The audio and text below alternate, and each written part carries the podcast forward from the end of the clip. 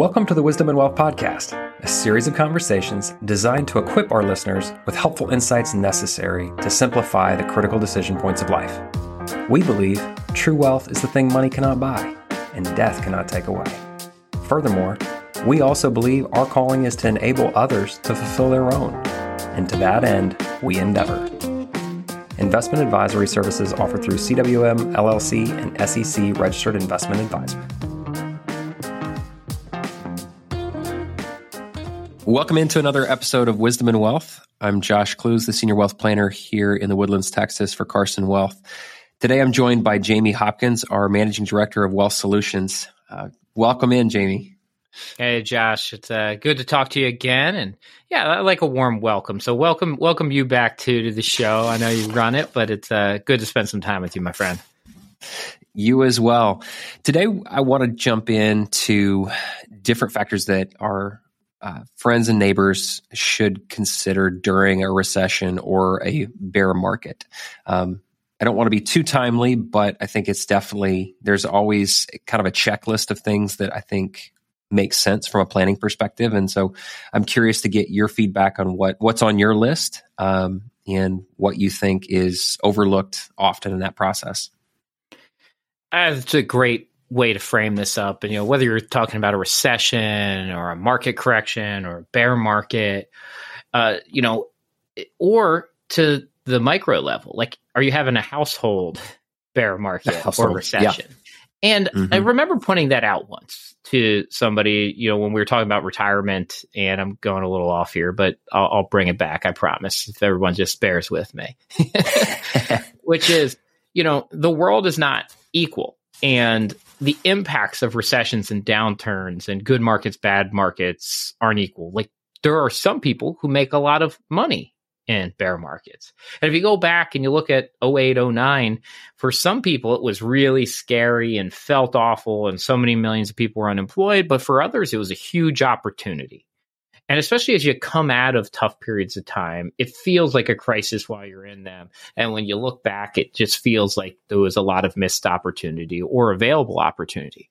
But down markets can happen in your own area, in your part of the country, in mm-hmm. your, you know, profession, your market. And then all of a sudden you need to act to those too. So ultimately, so much of this comes down to the personal level. Like you could have an individual retirement crisis, even though the country might be doing okay. And so when you get back to this, one thing I always talk about is cash flow, cash flow, cash flow.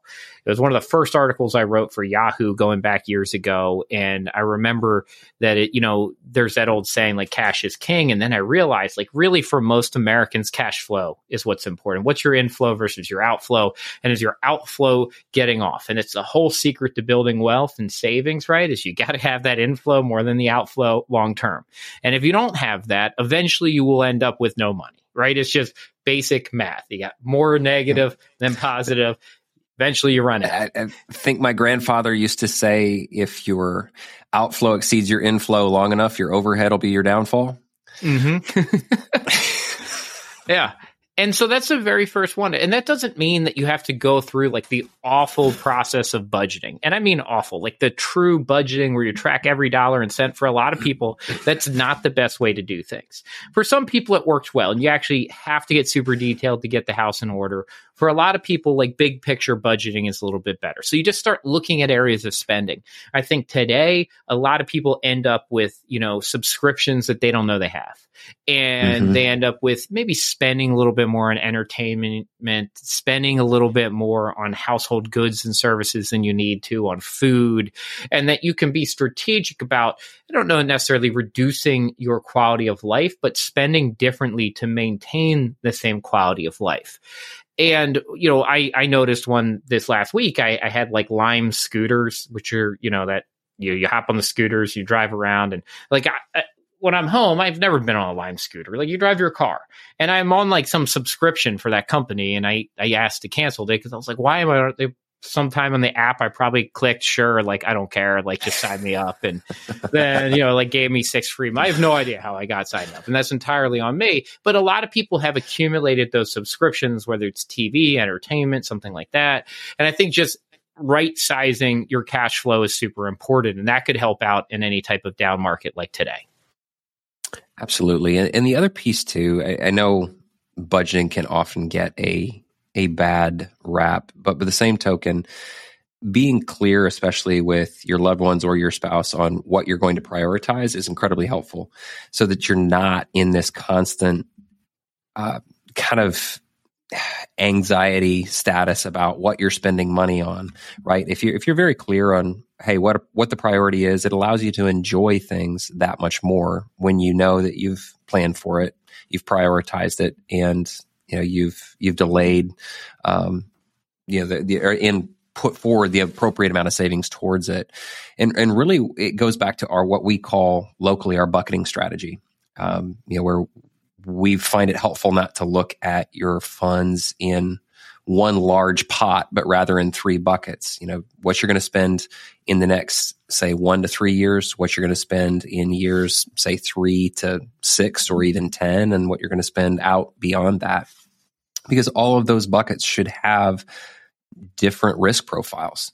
Mm-hmm. Um, and if you are, if your personal situation is different, maybe you have more in your bucket one than the average person does. Um, it just depends on what your scenario is. So I love the way that you framed um, not looking at the macro and letting it completely, you know, persuade you on what your circumstance is, Jamie. It's very helpful. Anything else from a cash flow perspective on where you see people go wrong? Well, let's dive into what you just talked about a bit too. And I'll yeah. add one thing I think that people mess up on a spending mechanism. So, you know, you kind of mentioned these the the bucket approach, the now soon later buckets, and the other way to talk about those are needs, wants, and wishes. Mm-hmm. And I think a lot of times people will misprioritize things. And that you you put stuff in needs that are really not needs. And you put things in your wants, which are actually probably needs even though it's not food and clothing, but is it what keeps your your spouse happy? And like without that one, like your spouse is miserable and you get a divorce, like guess what? Like that extra vacation a year then very much might be a need, right? Like it's it, it's not optional, even though it looks like on a balance sheet as an optional expense. And I remember doing that exercise with somebody, and like that was the most thing, you know, the most important thing they got enjoyment out of a year was this family vacation. And reality was like, look, you should cut back in other areas before you cut that because like happiness is important. And if you're miserable the entire year, but we met all these other goals, like who cares? You know, if I if I told you I had two financial plans and one of them made you as much money as possible, but you were miserable, and the other one you died with zero dollars left in your bank account, but you're the happiest person alive, most people would pick option two. Maybe not everybody, but most, because happiness matters. So how you spend your money matters. And that's where I'm getting back to your your first question, which was what are some mistakes that people make when it comes to spending? People don't prioritize spending to the things that actually make them happy. They get stuck mm-hmm. in a cycle and you're spending on things. And if you really stopped and be like, does that make you happier?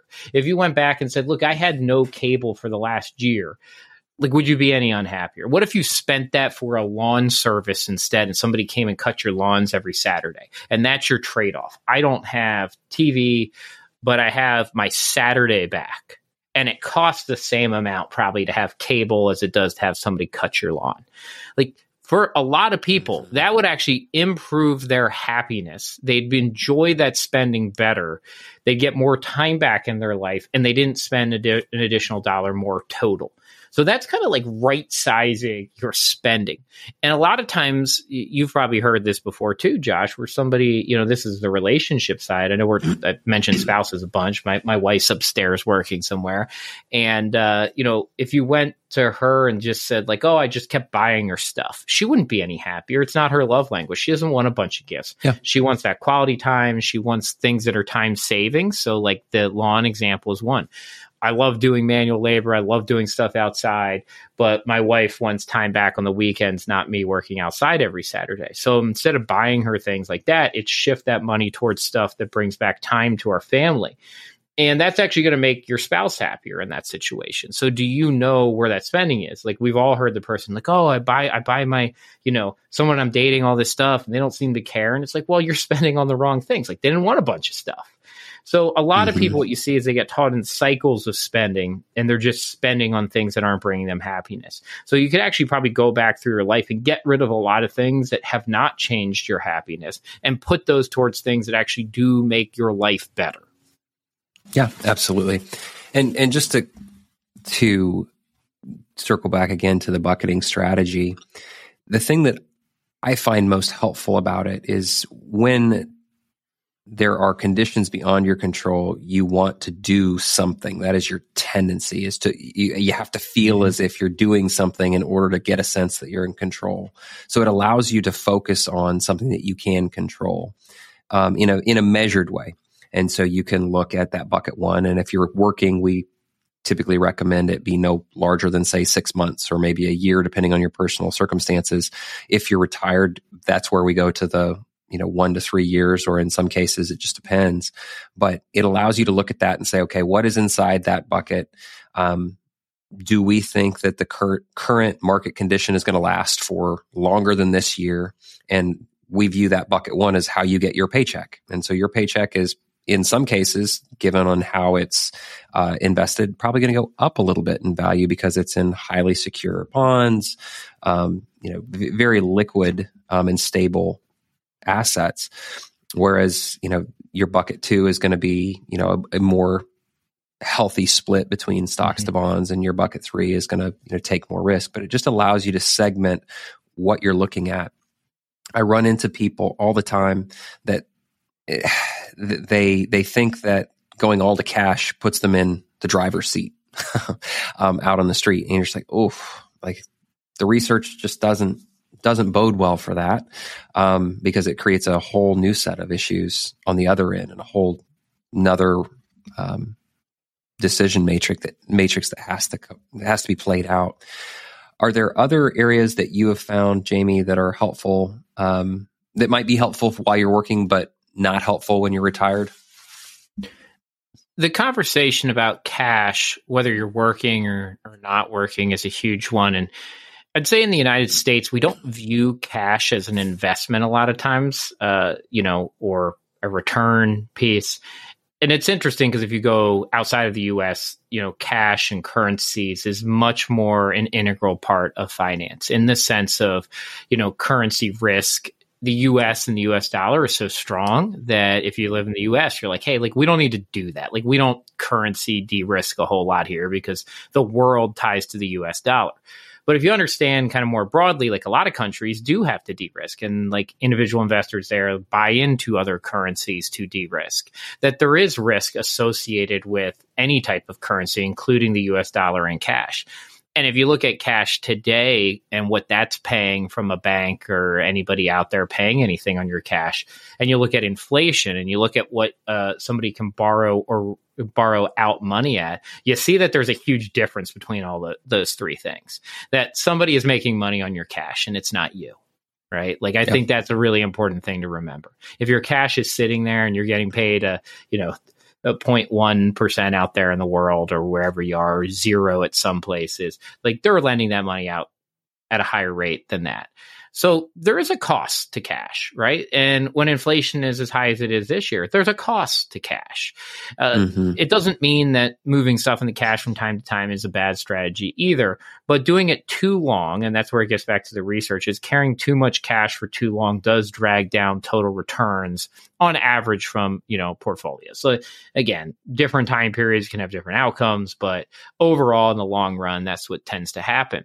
So one of the challenges always like people get to retirement and they say, "Hey, I'm going to de-risk and I'm going to go to cash." Well, you are adding on some type of risk. You're just moving one risk to a different area of risk and trying to balance that. But if you do that for too long and you get too conservative in the sense of getting out of the markets, it does, bra- does tend to drag down your total returns, which can then cause your money to run out faster than it otherwise would have, which is kind of against what you thought you were solving, right? Like you thought, like, hey, I'm going to protect my money. But by pulling away from returns, you actually reduce the longevity of that portfolio. And that's hard for people to get kind of in their mind, especially in retirement, when you start taking withdrawals or spending down this money. And there's that true dynamic of savings versus spending, and that some of the things that work better for us during a savings time period don't work as well during a spending time frame, especially pulling down our returns uh, over a long period of time. So it, that's a big challenge out there, as I'd say, is in communication, in understanding, and just like feeling okay with our with our situation. So that's a lot going on in, in one piece right there. I, I covered a lot of different things, but I think boiling it back to your question is, you know, kind of challenges that are out there, some of the things with cash and some of the different pieces from when we're working versus retired, those are a lot. Uh, I'll hit two things here too to kind of add under this whole view is if we're in a down market cycle, right? Pay attention to taxes. Yep. Should you liquidate more things because you're in a lower tax bracket? So, or should you engage in tax loss harvesting? And that doesn't always mean selling stuff with a gain. It could just be realizing some of your losses and offsetting ordinary income, right? There's limits on that. And then what you can reinvest back in. It could be, you know, similar, but not identical securities, stuff like that. Um, so you have a lot of strategies out there, especially this year. I think there's a lot of tax planning that could be done effectively. Tax mm-hmm. planning is like our, our fingernail or finger thumbprints. Uh, thumbprints is the right one. Paul West always used to say this, right? It's like our, our thumbprint. It's unique to us. So tax planning, we got to drive into the details, what your situation was like. But years like this, while challenging in a lot of ways, open up a lot of tax opportunities. Absolutely. And, and chief among them are the opportunity to convert. Assets mm-hmm. from your IRA, your regular IRA, or maybe even your 401k, depending on your your plan documents, to a Roth and pay a lesser valuation while the stock market's down, um, and capture some of that upside without having to pay some tax on it. Um, you know, because you're taking it at a lower valuation. Um, it's one of those instances where it just makes sense uh, to to actually look at that. And those are things that um, you're going to need to do some planning on. And you're, if you haven't talked to your advisor about those types of things, you definitely should be. Um, I, am glad you mentioned the. I, I, wanted to circle back to this real quick. Um, we, we, talk internally a lot about intangible, your intangible balance sheet as well as your your tangible balance sheet. Um, we never want our the, the reason we find it helpful to use a bucketing framework in moments like a recession or moments like a bear market is that it gets rid of some of that momentary anxiety. We joke all the time that everyone would be happy, happier if they just would not watch financial TV as much, right? Um, just because the, the anxiety might not be as prevalent. And so the bucketing framework allows you to look at a headline that and, and just say, eh, will that headline be there tomorrow? Will it be there in a week? Will it be there in two weeks? Will it be there in three years? Probably not. We, we intuitively know that that that's the case. But what it allows you to do is stop worrying about your financial balance sheet and focus in on your intangible balance sheet, i.e., those memories that you want to make mm-hmm. with your loved ones, um, and not put those at risk because you've already allocated for those within your financial plan. And uh, Josh, sorry, that, that was a little bit of a, a roundabout, but I was like, man, I totally forgot to bring that up. But anyway. Yeah. Well, I'll, I'll kind of close out my thoughts here on this one with this, which is, you know, going back to that, when when you're concerned about what's going on in the world, right? And you have that kind of anxiety, that fear, that uncertainty driving out there. It's why planning is so important. And it's not the plan itself, right? Like it's the act of planning. And when you use something like a bucket approach, you have a reason and a purpose for all of your investments and your allocations. Like you understand why you hold what you hold and for mm-hmm. what purpose. So it gives that degree of n- like knowing to you that hey i hold this in bucket one for this reason so you don't have to wake up with that uncertainty around the things that you own you then know why you own each thing and where it is and to me like that's one of the true benefits from a like from a mental and peace of mind standpoint on why you do this type of planning. Yes, absolutely. Um, one other thing that I do want to bring up um, bear markets and recessions are often a good time to look at gifting as well. While valuations are lower, obviously it allows you to get creative with um, how you can gift things, and you can actually gift more if it specifically if you're looking at you know things that are marketable. Um, so don't don't un- overlook that opportunity as well for your loved ones. Um, if you have centralized stock, or if you have certain things that that you want to gift during that time. Um, it also provides just an opportunity to review your estate plan right? There's there's ways in which um, if you know if the opportunity presents itself, it may be the the right time to go ahead and relook at all of your estate docs and see if those are this is a time to make sure that everything is in order. Are we missing anything else from a, a from a planning perspective and just the opportunities that might present themselves, Jamie? Those are good ones. And when you think about the gifting, I'll, I'll add on to that a little bit, which is the gifting power now can kind of come in two folds. One is things you want to just move away from yourself and like while you're alive transfers to loved ones. And that could be appreciated stocks that have now pulled back a little bit this year. It could be portions of a company if the company valuation is down. And so what you know, your point was like it allows us to gift, but from the dollar amount, is less than it would have been in other years, but the notion that that's going to go back up over time. So we can kind of gift it away from a tax perspective at a lower dollar amount. So it can be an effective time to give when prices might be depressed on something. The other thing is, like you mentioned, the estate ramifications. You know, the gifting, if you uh, have enough to be subject to the uh, federal estate tax, or if you have a state level transfer or gift tax, you know, depressed values can also be beneficial because you can transform more out at a lower present value than you might in the future. And again, that can be an effective strategy.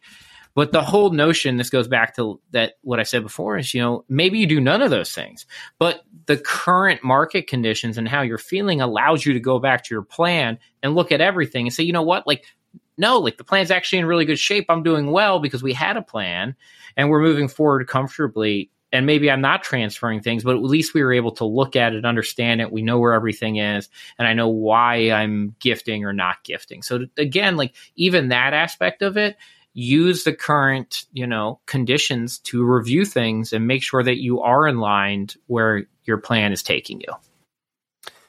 And the biggest piece again that that I encounter, especially in our community, is ensuring that you're working with someone who is looking at all of your assets, not just the assets that that are in their control and they're investing, but someone who A is taking the time to actually review your tax return with a fine tooth comb and get intimately acquainted with what your situation is. And then B, whether they manage those assets or not, they are looking at what your holistic balance sheet looks like and how they can, and giving you holistic advice. Um, because often that, those are the biggest, the two biggest detriments to you getting a, a holistic plan in this way. So, um, Jamie, thank you so much for your time again today on this this topic. I know often it's um, easy to to want to do the wrong things during a or you know out of uh, anxiety do things that just may not be as helpful and so hopefully we have uh, given prospective clients and current clients just a, a, reaffirmation of why we do what we do and um, what they should consider in the future Yep. As always, Josh, thanks for having me on. Thanks for all the great work that you're doing. Our pleasure. Well, that's all for today. Thank you again for joining us. We trust that you are better equipped to steward both your wealth and your financial resources. If you have questions or suggestions for a future topic, please direct those to infohouston at carsonwealth.com. May you and your family encounter truth, beauty, and goodness on the road ahead. The opinions voiced in Wisdom and Wealth with Josh Clues are for general information only and are not intended to provide specific advice or recommendations for any individual. Past performance is no guarantee of future results. Investing involves risk, including possible loss of principal. No strategy assures success or protects against loss. To determine what may be appropriate for you, consult with your attorney, accountant, financial, or tax advisor prior to investing. Investment advisory services offered through CWM LLC an SEC registered investment advisor. Our address is 1780 Hughes Landing, Suite 570, The Woodlands, Texas 77380. A Roth IRA offers tax free withdrawals on taxable contributions. To qualify for the tax free and penalty free withdrawal or earnings, a Roth IRA must be in place for at least five tax years, and the distributions must take place after age 59 and a half or due to death, disability, or a first time home purchase up to $10,000 lifetime maximum. Depending on the state law, Roth IRA distributions may be subject to state taxes.